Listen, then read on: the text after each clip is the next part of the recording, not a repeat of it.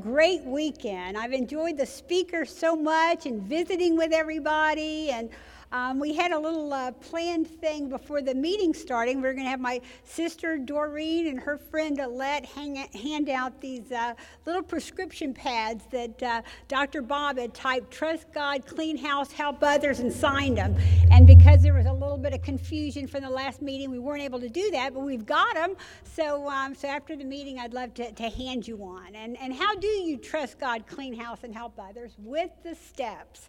I, I love the, uh, all the literature and our, our fellowship. And Steve and I are going to be sharing about having had a spiritual awakening as a result of these steps. We tried to carry this message to alcoholics and to practice these principles in all our affairs. And we're going to break it into three parts. And I'm going to share about uh, the spiritual awakening and the, uh, practicing the principles, and he's going to share about uh, carrying this message.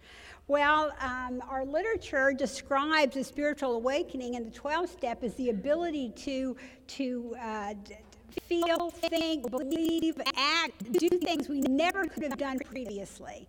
And um, I think one of the greatest promises of the 12th step is that we're going to have a spiritual, a spiritual awakening. That I, and the big book describes it as a personality change sufficient to recover. Now, uh, before I came to, and that's a huge promise. You know, I pretty much was convinced that the problem was your personality and not my personality. But, um, but as a result of multiple inventories, it's clear to see that, um, that I needed to have a personality change. Um, I relate to the literature, it describes me to a T. Um, you know, uh, I, I relate when it talks about how we have a tendency to want to either dominate or be cared for like a child, making the world as a protective parent. And I can see today, I can kind of swing that pendulum. And uh, when I was out drinking, I was the girl that, you know, would meet somebody in a bar and quit my little job and move in. I mean, that's just how I was. My dad described me as a will-o-wisp.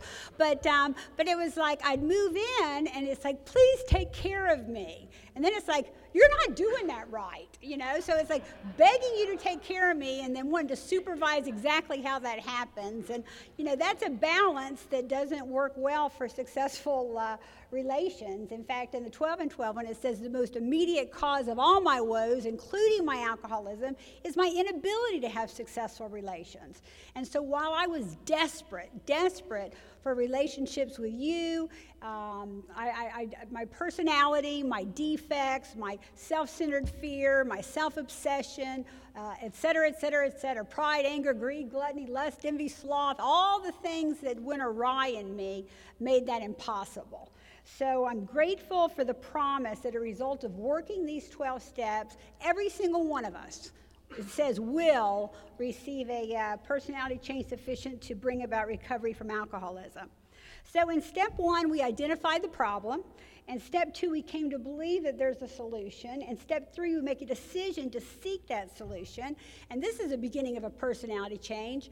In step four, I look at my inventory, not yours. Again, I was so adept at taking your inventory, I really thought it was a gift. You know, I'd say, oh, I got the gift. I got the gift of discernment, you know. I could listen to you very briefly and just reel off all the things you need to change. And um, and then in step five, we looked at, at our wrongs and not others. In step six and seven, we look at our defects and shortcomings, not others. In step eight, we consider who we have harmed by our character defects. You know, I basically was so self consumed I couldn't see past the end of my nose. So I might write in, uh, in the, my fourth step that I was a liar and that I was a cheat, but I didn't think about who I lied to and who I cheated um, you know, just not recognizing the whole ripple effect of being that tornado through people's lives. Um, and then in step nine, we clean up our side of the street. And in step 10, that the principle, which I, am so grateful that I believe it. I believe that whenever I'm disturbed, no matter what the cause, there's something wrong with me. Because if I don't believe that, I would be pissed off all the time. I would be a victim because I can't get comfortable until you change. I can't undisturbed until you straighten up and fly right. But to have the ability to look at the things in me that need to be changed changed. And through uh, the God of our understanding and the steps, surrender those things and practice the opposite. So these are things that spiritually mature people do. You know, I had been a spiritual baby. I mean, in fact, I really had been spiritually drugged. I mean, I was unconscious in my spiritual walk. Um, I remember uh, when my sister and I were little, um, we'd gone to a, a, neighbor's who had just put up a, a, really expensive tent in their backyard. Expensive, nice, brand new tent. And we went in with crayons and wrote all through it. In fact, we even wrote our names. But, um, but when my parents say, Did you do that? And I said, No, no, we did not do that. Well, that night I got physically sick. I, I, I, couldn't sleep. I was crying. And I went to my parents and I said, Yes, yes, I did do it. But instead of recognizing how secrets make me sick, you know, by, you know, uh, lying makes me sick, I just spent, you know, the next 25 whatever years honing my skills of deception you know so that my conscience my conscience was drugged was asleep. So our literature says that um, you know uh, step 11 which this to me is an amazing personality change that um, you know the 11th step prayer. Um, you know i am a worrier. I am a fretter. I am an anxious person. I remember in early sobriety i'd ask a long time timer do you think i'm serene? And he goes you got frantic serenity. Um, and I do get to experience peace and serenity, but it's like the Wednesday night before we came, I woke up at 3 a.m. The night Thursday night we got here before I spoke, I woke up at 2:30. You know, it's not a, it's unusual. Most of the time I get a good night's sleep, but um, but I can wake up and fret. Um, by the grace of God, it's not about crappy things I did during the day, but I still have self-centered fear. You know, um, all of these sorts of things, and that 11th step prayer you know, you talk about a personality change sufficient to recover, and I will just, you know, meditate on that and chew, chew on that, you know, and breathe in and breathe out that the Lord would make me a channel of His peace. That where there is hatred, I could bring love. That where there is wrong, I could bring a spirit of forgiveness. That where there is discord, I could bring harmony. That where there is error, I could bring truth. That where there is doubt, I could bring faith that where there's despair, I could bring hope. That where there are shadows, I could bring light. That where there is sadness, I can bring joy. Lord, grant that I may seek rather to comfort than to be comforted, to understand than to be understood, to love than to be loved. For it's by self forgetting that one finds, it's by forgiving that we are forgiven. It's by dying that we awaken to eternal life. So have these concepts when I'm a producer of harmony. You know, I mean, I remember being drunk and saying, um, if someone just loved me enough, you know. I was like the black hole of you can't love me enough, you can't validate me enough, you can't reassure me enough, I can't get enough approval. So, so all of this is, is a personality change sufficient to recover, and our literature has treasure troves of describing that personality that needs to be changed.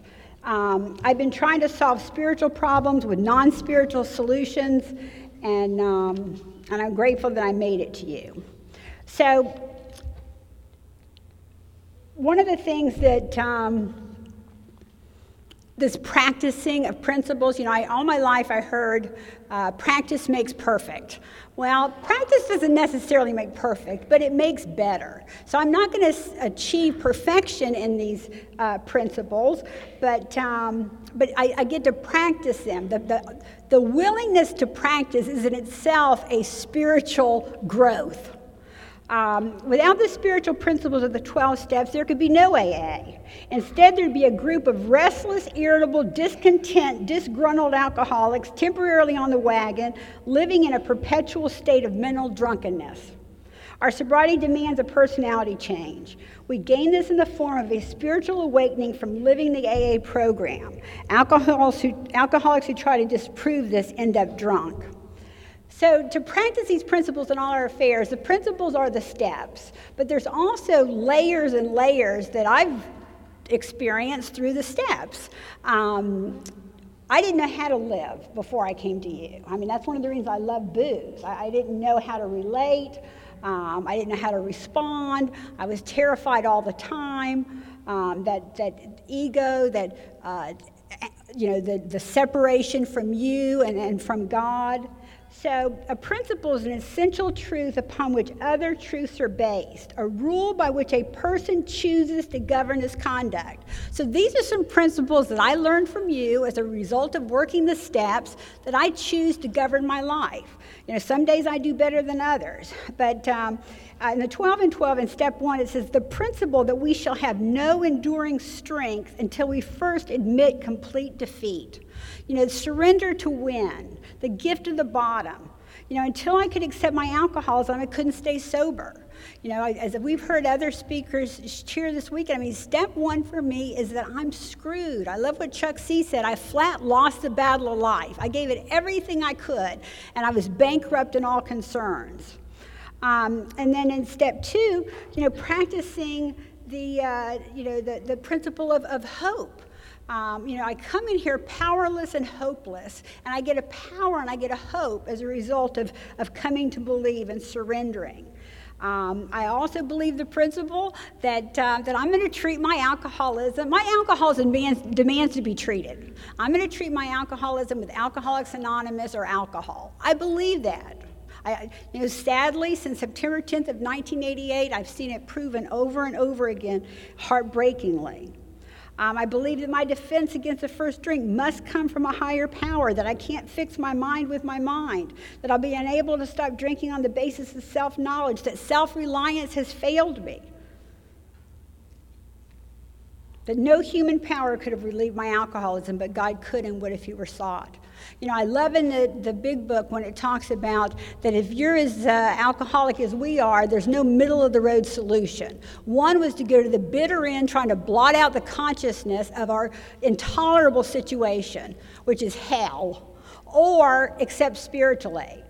Now, I mean, sadly, I have those same issues with defects. I mean, I can, in sobriety, you know, uh, the obsession to drink has been removed, but I can try and manage my defects, crack these doors, you know, blotting out the consciousness until I can just surrender and accept spiritual aid. Those are principles that I, that, that I, I love.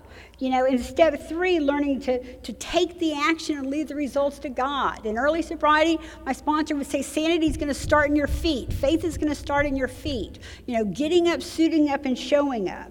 You know, the decision in step three to work the rest of the steps, to see what I can bring to a situation instead of what I can get. That faith without works is dead. That this is a faith with works program. Um, you know, in step four, learning to pray and then do it afraid, practicing that courage. You know, I'm an inventory writing machine. My sponsees get irritated with me because I'm saying, put it on paper, put your fears down, you know, put down the resentment. You know, look, look at where you've put yourself in a position to be hurt because that's the quickest relief for me. You know, my sponsor would say, you take the me out of blame and it's blah, blah, blah, blah, blah. so, so I love this ability to look at the things I'm not powerless over with God and AA and address those instead of being out of my pea picking mind, being obsessed with what, uh, what's wrong with you. Um, you know, in integrity uh, to thine own self be true. That, you know, both my husband and I are in accountability groups to be accountable to God and others. You know, I, the principle I believe in is uh, my, e- my ego is not my amigo, that I need to smash that bad boy. You know, I spent my life pumping it up, feeding that ego, and, um, and the steps wanted to, to deflate that. Um, exposing things to the sunlight of the Spirit, taking it out from between my two ears, that if I stand for nothing, I fall for anything. You know, I bent myself into a pretzel because I was so desperate for your approval when I was out there. Um, the, the humility. Um, I love what it says in the 12 and 12. Of myself, I can do nothing. It's the Father within who doeth the works. And I don't say this with any sort of false humility. I'm capable of anything untreated. My life, my decisions, the choices I made, I am capable of anything when I'm not connected to, to you and God. So of myself, I can do nothing. Um, you know, that not thinking highly of myself or lowly myself, thinking, trying not to think of myself at all. You know, a clear recognition of who and what I am, followed by sincere attempt to become what I can be. I love what uh, Kent shared on six and seven. I can't without him. He won't without me. That there is a requirement, that a suggestion that I'm going to yield, that I'm going to surrender, that I'm going to cooperate with uh, with a, a, a spiritual life. In steps eight and nine, practicing justice, judgment, and discipline to develop the best possible relations with every human being we know. You know, it's like to clean away the wreckage of my past. What a gift. And yes, I want other people to forgive me. What a blessing. But I need to forgive myself. I've got to take the action to clear away that wreckage. People can say from daylight to dark, I forgive you. But unless I'm taking the action to, to clean up that tornado and that wreckage, then um, I, I, it's hard to have the promises uh, manifest in my life. Um, the principles of open mindedness and perseverance in step 10. You know, in the big book, it says what I always knew is the golden rule. And it, says, you know, do unto others as you would have them do unto you. You know, I couldn't live that way without you. Um, and, and step 11, you know, the continuing to seek and you will find, seeking to approve, be still and know that I am God. Uh, my sponsor used to say, Are you going to miss this opportunity to grow along spiritual lines? And sometimes the answer would be yes. Yes, he needs to grow along spiritual lines. And, but, but really, the answer is no. You know, life is difficult. I want to go through the pain of growing and not backing up whatever direction I'm headed is where I'm going to end up. So these little individual choices, um, you know, all of it matters. And then, of course, love and service in, uh, in step 12. You know, we got to give it away to keep. Keep it. We got to grow or go, that we're going to reap what we sow, that, you know, the trust God, clean house, and, and help others. And too much, whom is, to whom much is given, much is required. And I've been given so, so much. So, growing up is not just aging. You know, I just thought I would just age and have character and virtue and principles. No. No, I have to make a deliberate, intentional, specific, persevering, enduring decision to, to, to practice the opposite of things that come natural to me. Um, I got to choose integrity over people pleasing, character over comfort, spiritual over material, internal over external, supernatural over natural, God's will over self will, God reliance over self reliance, substance over appearance, depth over challenge, uh, over shallowness. Shallowness. I was so shallow. It was all about trappings. Um, I also have found a, a, a, principle I believe is true as a result of working all 12 steps that um, change doesn't necessarily mean growth, but growth always means change. I can change home groups, sponsors, spouses, cities, and not grow a lick. In fact, I could back up. But, it, but the decision to growth is a deliberate decision, and growth always means change. Um, God develops these principles in your life by allowing you to experience circumstances in which you're tempted to express the exact opposite quality. Character development always involves a choice and a temptation, provides that opportunity. God uses the opposite situation of each principle to allow us a choice. I can't claim to be good if I've never been tempted to be bad. I can't claim to be faithful if I've never had the opportunity to be unfaithful. Integrity is practiced by surrendering the temptation to be dishonest. Humility grows when I refuse to be prideful. Every time I, I refuse to be offended, my ego deflates. I mean, we've had opportunities to be offended this weekend. We've always got opportunities to be offended. Every time I miss the opportunity to be offended, my ego deflates. Every time I choose godly principles over selfish, self centered defects, I grow along spiritual lines. I'm like Jim in the big book. I got to enlarge my spiritual life. Uh, perseverance develops every time I choose God's will over self will. And the principle of love in step 12. You know, I really didn't know how to love until I came to you. Um, in no small part from Chuck C. a new pair of glasses when he talked about love as an action. If I'd heard that before, I'd never received it. But, but you know, acting like I'm a loving person, my heart starts to change. Love can't be learned in isolation. I have to be around people, irritating, imperfect, frustrating people. You know, I want to sit in my room and learn to be loving. I want to sit in my room and learn to be kind. No, I got to go out here and flummox around and do the best I can and, um, and practice. Like Bill Wilson said, because of our kinship and suffering, and because our common means of deliverance are effective only when we constantly are carrying it to others, our channels of contact have always been charged with the language of the heart.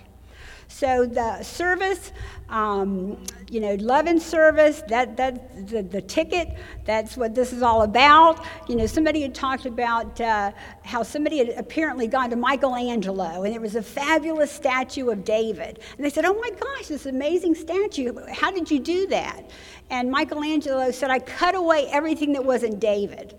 Well, these steps cut away everything so the grace of God can enter into me. All my pride, anger, greed, gluttony, lust, envy, sloth, self will, all the things that are blocking me off from being a channel, from being equipped to be of service to you and to God.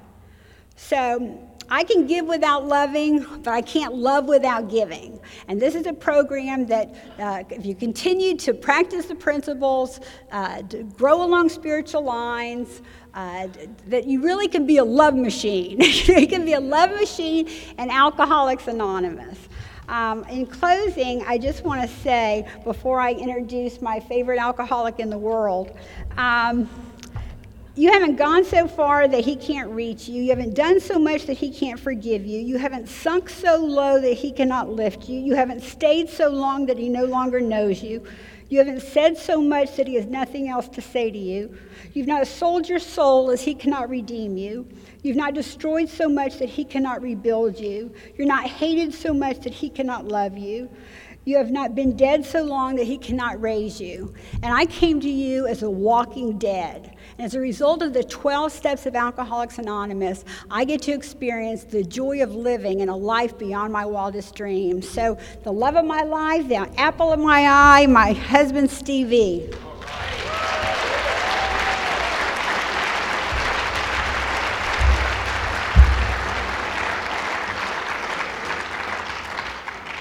My name's Steve Eining. I'm alcoholic. And I'm obviously a spiritually growing alcoholic. I'm grateful to God and the Fellowship of Alcoholics Anonymous for another day of sobriety. My sobriety date is June 27th, 1976. I came in when I was 12.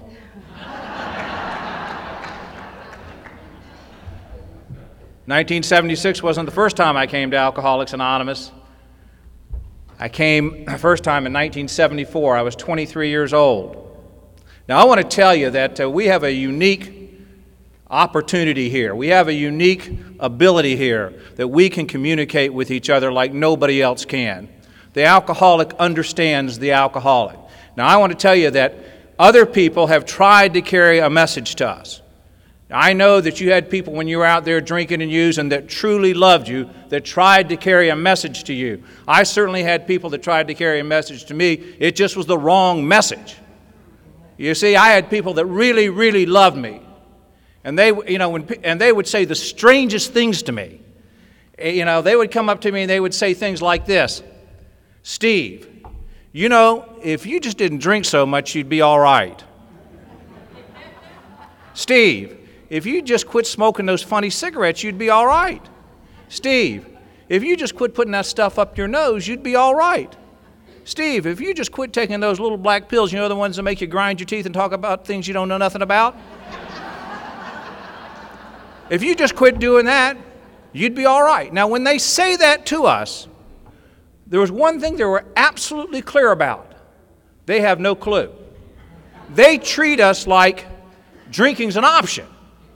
See? And so what we do when they say that, because we know that they say it out of the, uh, you know, the goodness of their heart and they truly love us, so what we do is we look at them like this, and we shake our head. and we're thinking this, if I stop drinking, I just might kill you. because they think you and I have a drinking problem.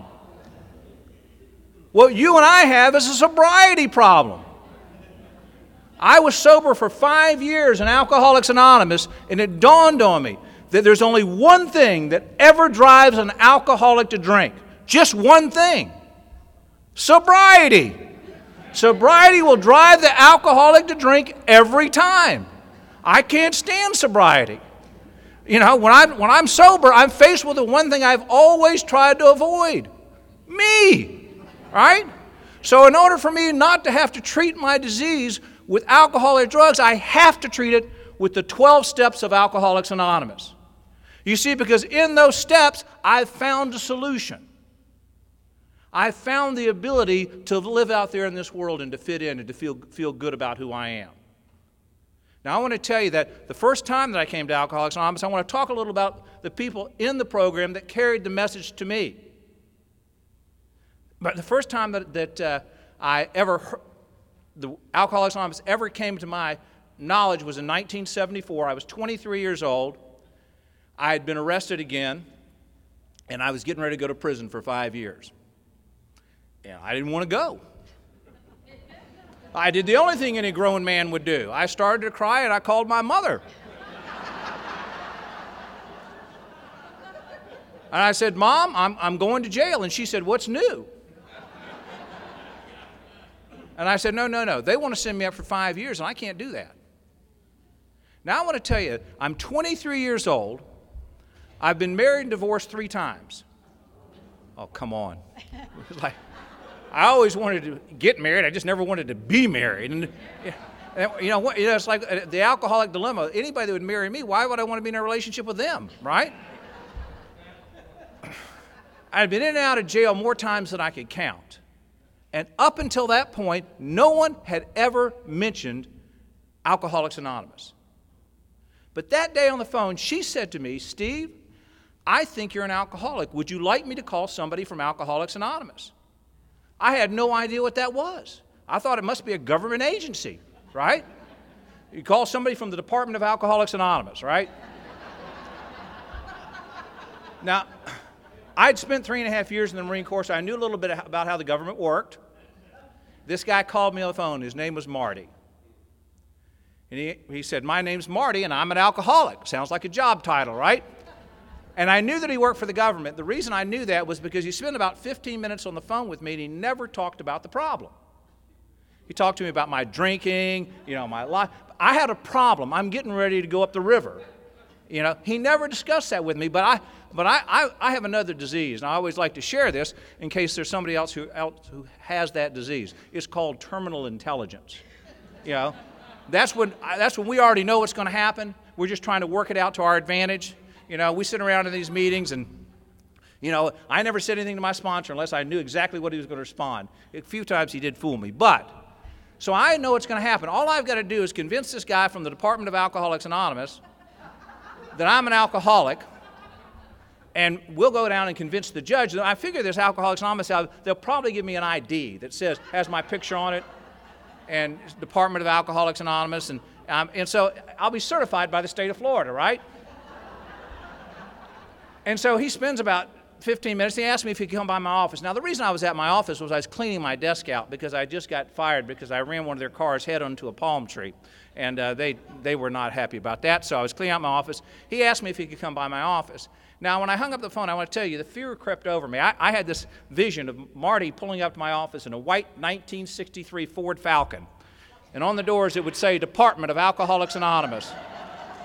and they'd come in and they'd ask for me by name and they'd know. Their car is totaled because I ran it head on into a palm tree. You know, Lord, we don't care if anybody sees us drinking, but God, don't let anybody see us do anything about it. All right? We don't want that to happen. Marty pulled up to my office in a brand new Porsche. It was a program of attraction. I wanted what he had. And he came into my office and he did the same thing he did on the phone. He started asking me questions about my drinking and about my personal life. And finally, I stopped him and I said, Marty, I got to know, do you think I'm an alcoholic? And he said, Steve, normally we allow you to make that decision. He said, however, in your case, I thought to myself, this plan is coming together. This, is, this plan is working out well. And so I asked Marty if he'd go to court with me, and he said that he would. And, and, I, and I, in all fairness, I went to four or five of those meetings. And they, you know, of course, they ask you the question, are you willing to go to any length to stay sober? But I had a secret. And here's the secret alcohol still worked for me. And see, it doesn't, you, you would, if you looked at my life from the outside, if you were not an alcoholic, and you looked at my life from the outside, it looked horrible. I'm getting ready to go up the river. I've lost my job. I'm divorced again. I got no place to live, and I got no hope. This guy's probably ready. But let me tell you something. I knew alcohol would fix it. I knew that if I just could drink a little bit, it would be, but I'm not saying that. I'm willing to go to any length. What I thought he said was, Are you willing to go to any length not to go to prison? The answer was yes. And I went to those meetings and, you know, and I listened to what they said and I got emotional at the right moments and, you know, and I cried and I walked out of the room and I'll tell you, don't try that. People in Alcoholics Anonymous, they don't get it. You walk out the room, they don't come after you, you know, so it doesn't work, you know. And so Marty, you know, and I went to court and, and my attorney went to court and I, I had a, believe it or not, I had a psychiatrist. He went to court with me and I had Marty from A&A go. And they called my case up. I walked up. My attorney walked up. The attorney, uh, the psychiatrist walked up, and Marty, he just sat there. And I turned around and I looked at him like you, you, they called me, like this is our cue. We go now. he looked me straight in the face. You know what he said? It's going to be all right. I thought if I ever get out of this, I'll never go back to that A and A again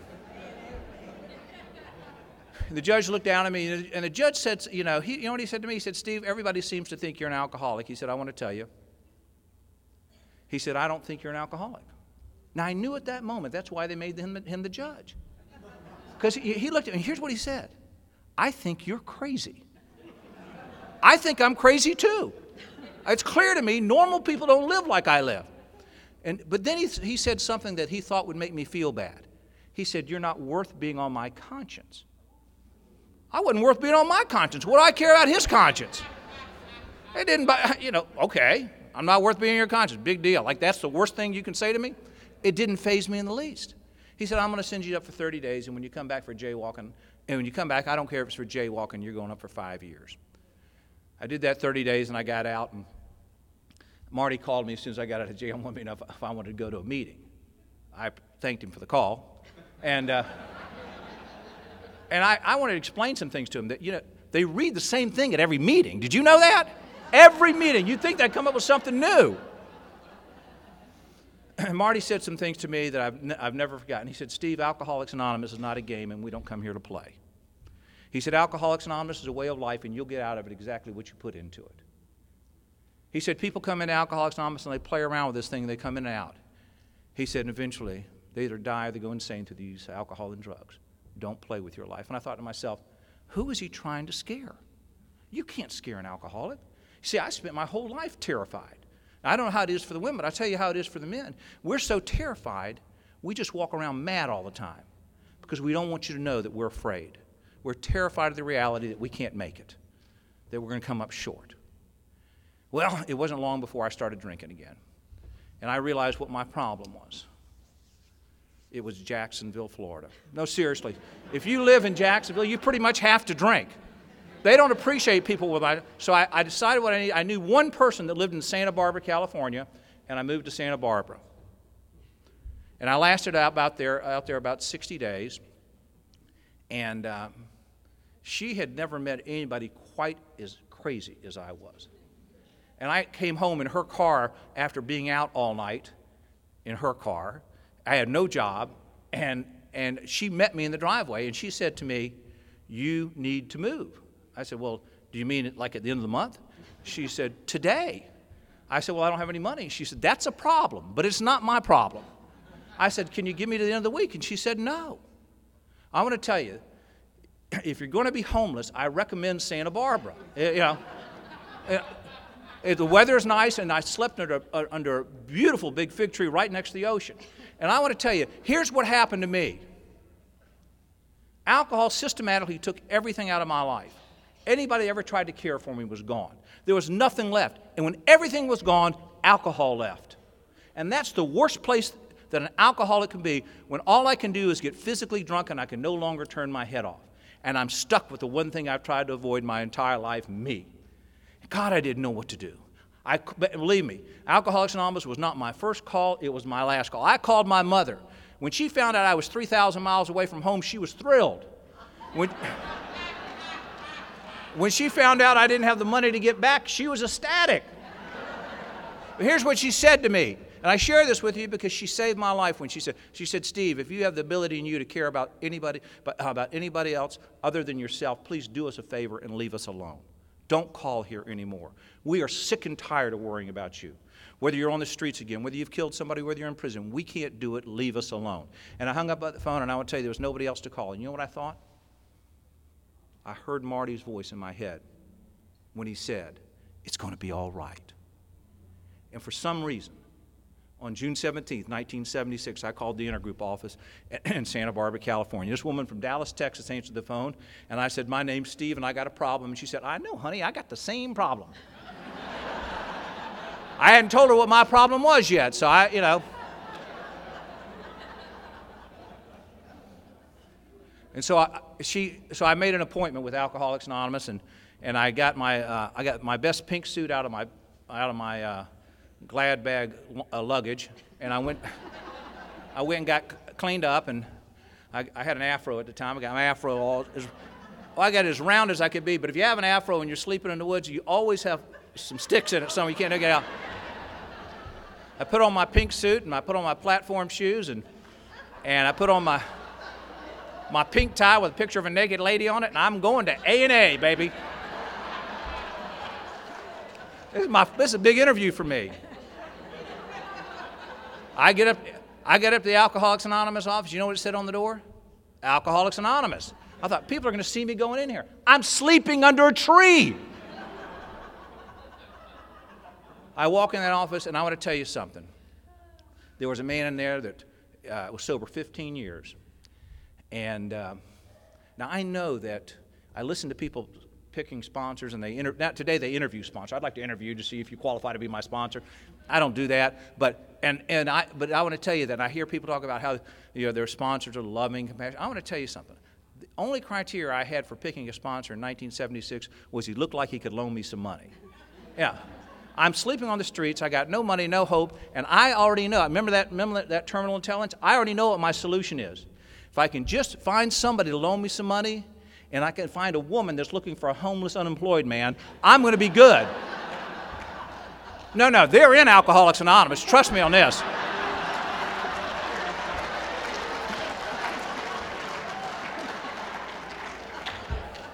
But I made a mistake that day when I went to the intergroup office. I asked that, asked that woman from Dallas, I said, Are there any single women in Alcoholics Anonymous? She looked me straight in the face and she said, Not for you, honey.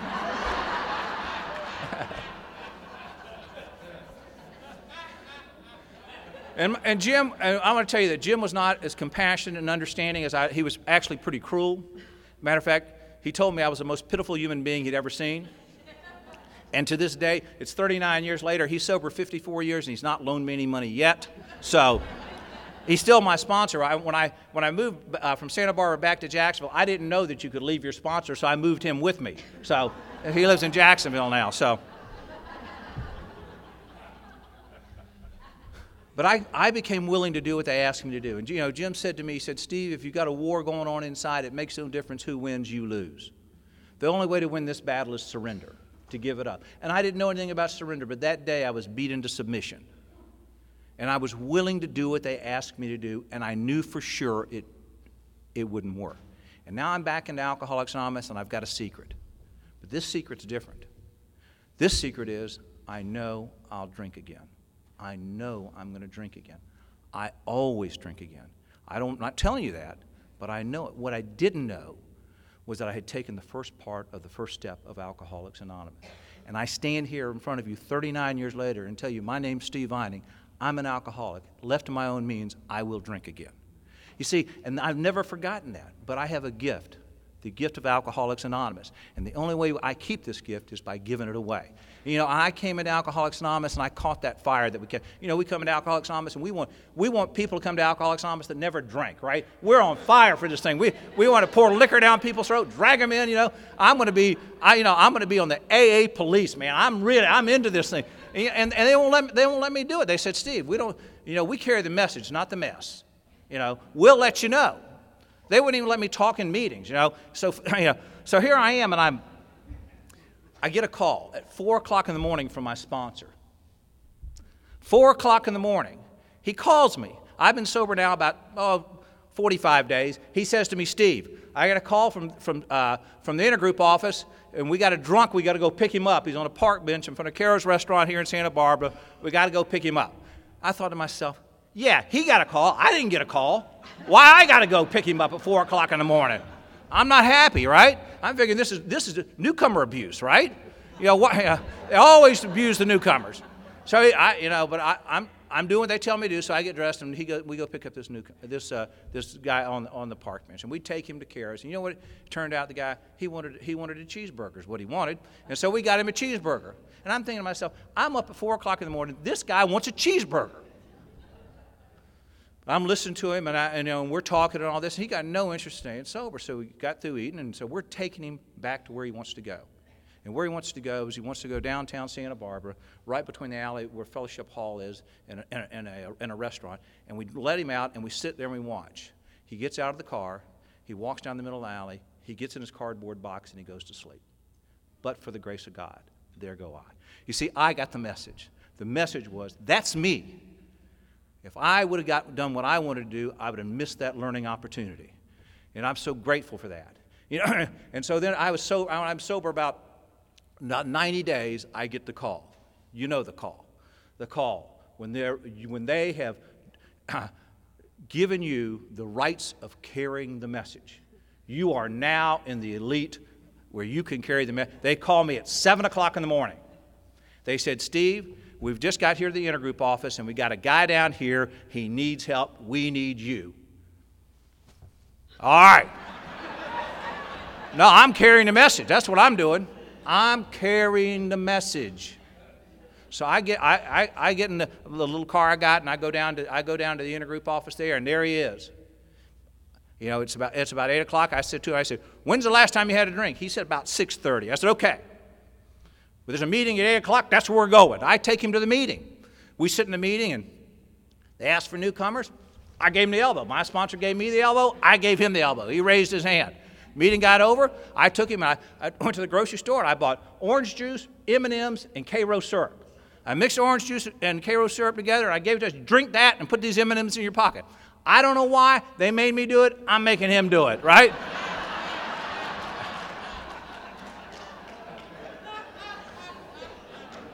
I take him to a noon meeting. I get to the noon meeting. They ask for newcomers. I give him the elbow. He raises his hand. I'm telling you something. I know I'm, I'm, I'm carrying a message. I, I got no idea what I, I'm carrying a message. So I know the next, so I then, then we go get lunch. Now I know there's a three o'clock meeting, right? So we pull up to go to this three o'clock meeting. We get there, I get the car, he gets out, and I get out, and you know now all of a sudden, last drink he had was 6:30 that morning. It's now almost three o'clock in the afternoon. He looks at me and he says, "You know, Steve," he says, uh, "I believe I need a drink." I'm armed by Alcoholics Anonymous. This does not faze me. I said to him what they said to me. I don't know whether you need a drink, but I'll tell you what. Let's go into this meeting, and if at the end of this meeting, if you still think you need a drink, feel free to go get a drink. He looked at me, said, No. He said, No, I don't need to go to that meeting. I need a drink. Now I don't know what to do. So I started begging, right? I said, Man, I spent all day with you. I bought you orange juice and Karo syrup. I took you to lunch. I took you to. I said, Man, I, what, you, you can wait for me. He said, I said, I tell you what. He said, Steve, he said, uh, You've been real good to me. He said, I tell you what, I'll buy you a drink too. I'm not getting a drink, but you know what? I can't wait to get in that meeting. Because I, you, I, I want to skip chapter 5 and the traditions. I don't want to read the promises. I just want them to ask for a topic. I got a topic. I get in this, I get in this meeting. They ask for the topic. I raise my hand and I tell them my story. Well, I tell them how I've been carrying the message of Alcoholics Anonymous, and I and I have been abused. I've been taken. I cannot believe this is happening. And it went. No, I went around the meeting, and I want to tell you something. People told me how wonderful I was, what a good job I did. It was so. But you know what? There's always an old timer that'll screw the whole thing up. You know what I'm saying? There's always somebody with some sobriety that gets in there and just. And it, it, he was the last person to share. He could have just passed, right? He looked me straight in the face. You know what he said to me? He said, Who died and made you God? He said, It's not your business what happens to him. Your business is carrying the message. And I started thinking about that, and I started thinking about three years earlier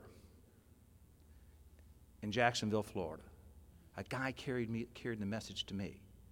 And when I was ready to hear it, I called Alcoholics Anonymous. And I got the message.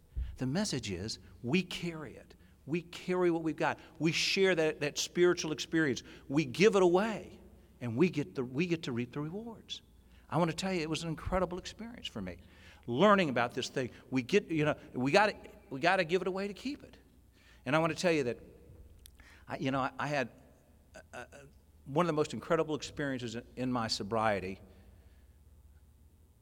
Uh, with, with this step. And I, I want to share that with you. I was sober about three years. And I want to tell you that when I came into Alcoholics Anonymous, they told me not to get involved in a relationship for a year. Can you imagine telling an alcoholic not to get involved in a relationship in a year? I got emotionally involved holding hands during the Lord's Prayer, you know? no, I, I'm serious. You know, you know when you're standing there and when they say keep coming back and she gives you that special squeeze, you know? No. And you know nobody else is getting that but you. And God's rewarding your, your behavior. And, and you're going to become Mr. and Mrs. AA. And it dawns on you at that moment life really is good. It's always been good. Even when it was bad, it was good. And then they say amen, and she leaves with her husband. And you know life's always been bad. Even when you, even when you thought it was good, it was bad. But I, I, after I was sober a year, I got involved in a relationship, or at least it looked like a relationship for where I was. Uh, I had no idea what that meant. I was sorry. I got involved in She was not in Alcoholics Anonymous. And I think that she stuck with me because she never minded me quite as unique as I was, you know? I mean, it was, I'm sure of that. And so and when I was sober three years, I got an opportunity uh, to, to come to Tampa, Florida. I was in Santa Barbara. I got an opportunity to come to Tampa to run a business for someone. And I'll tell you this incredible deal for a guy that, you know, couldn't keep a job. I'm going to come to Tampa and, and I'm going to run this business. And, and so I, am here, and I'm here for about oh, 30 or 60 days. And uh, I woke up one day and I decided to call her, and I, I and I, I called her and I said to her, I said, I've thought about this and I think we should get married. It didn't exactly sound like a question, did it? Yeah. And she said, uh, I don't think so. I said, Does that mean you want to wait till the holidays? She said, I don't think so. I said, Well, does that mean you want to wait till like right after the first of the year? And she said, Listen closely. I don't think so. I want to tell you something. I'm sober three years in Alcoholics Anonymous. I didn't want to drink. I wanted to die. I not hurt so bad. I absolutely was in horrific pain. And I want to tell you this, just so you understand when I, when I describe my, my pain is much, much greater than yours. No. No, seriously. I've experienced my pain. Believe me, it's horrible. Uh, it, it, it's excruciating. And so, and so and, and now I'm sober three years in Alcoholics Anonymous. I do the only thing that anybody th- three years in, in Alcoholics. I started to cry and I called my mother. Yeah, I, and I wanted to explain to her what had happened to me. I got about halfway through the conversation. Here's what she said to me. She said, I know you're not drinking, but you sound just like you did when you were drinking. You know what I said? I don't have to listen to this crap. Hung up the phone. I called my sponsor. That's right. I, call, I want to explain to him. So I called him on the phone. I started explaining to him what, what had happened, what she had done, and all this. And about halfway through the conversation, I realized that uh, I had a dial tone.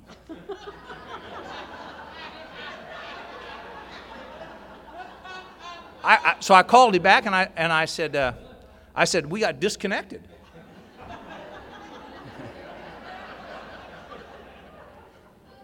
Did you talk to him? Yeah. He said, We certainly did. We'll continue to get disconnected if you want to talk about her. There's nothing we can do for her.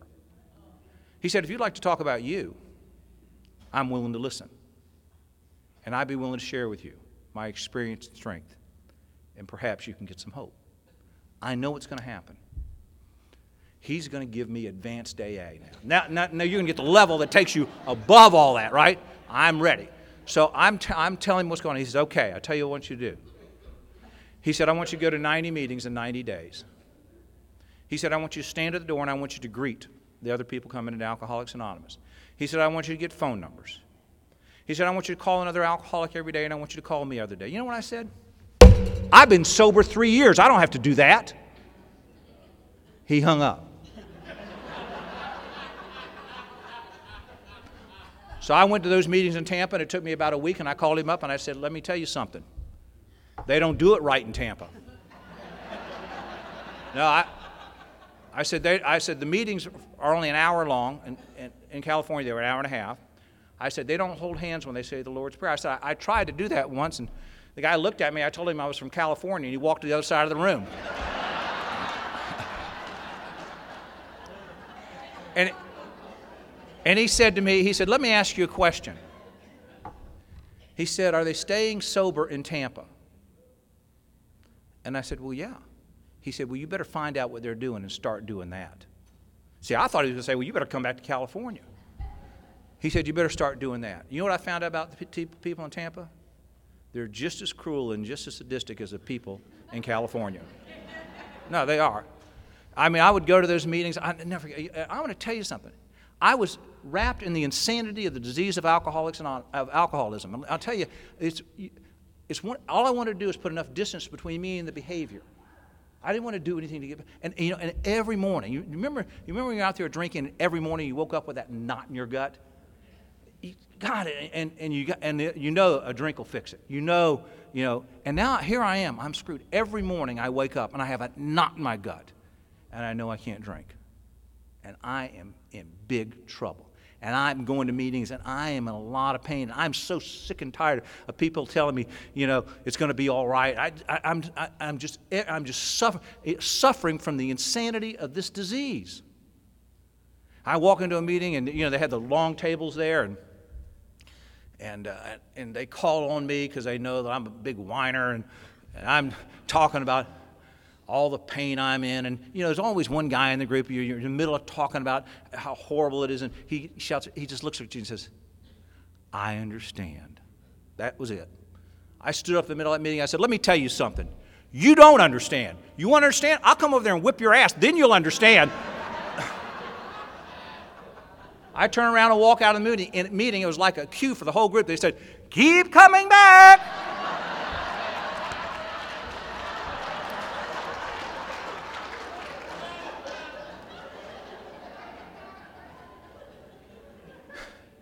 The next night, I want to tell you something. They, they, they did the worst thing they could do to me. I tell you, every, every night I would go to bed thinking maybe tomorrow it'll be different. Maybe tomorrow it'll be different. They called me at 3 o'clock in the morning.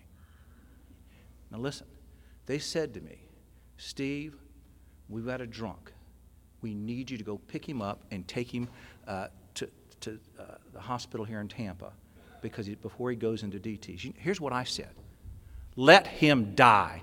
Why won't somebody help me? I'm trying to stay sober and nobody will help me.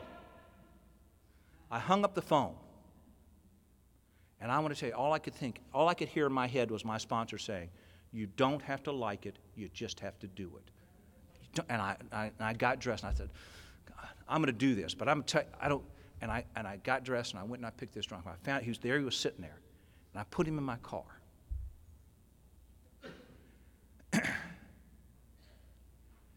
And we got we, went just maybe 100 yards, and he was so sick. And we had to stop. And I got out of the car, and I held him in my arms, and he just threw up. And he so, and I want to tell you something. I'm not seeing that drunk from that day to this day, but in him, I found the miracle of Alcoholics Anonymous. You see, because when I was holding him in my arms, just, just for five minutes, the pain went away. The pain went away. And what I found out was this I wasn't in pain because I was in love, I was in pain because I wasn't surrendered. And that if I truly loved her, I'd want her to be happy, even if it was without me. You see, I found that. The problem when I came into Alcoholics Anonymous was me.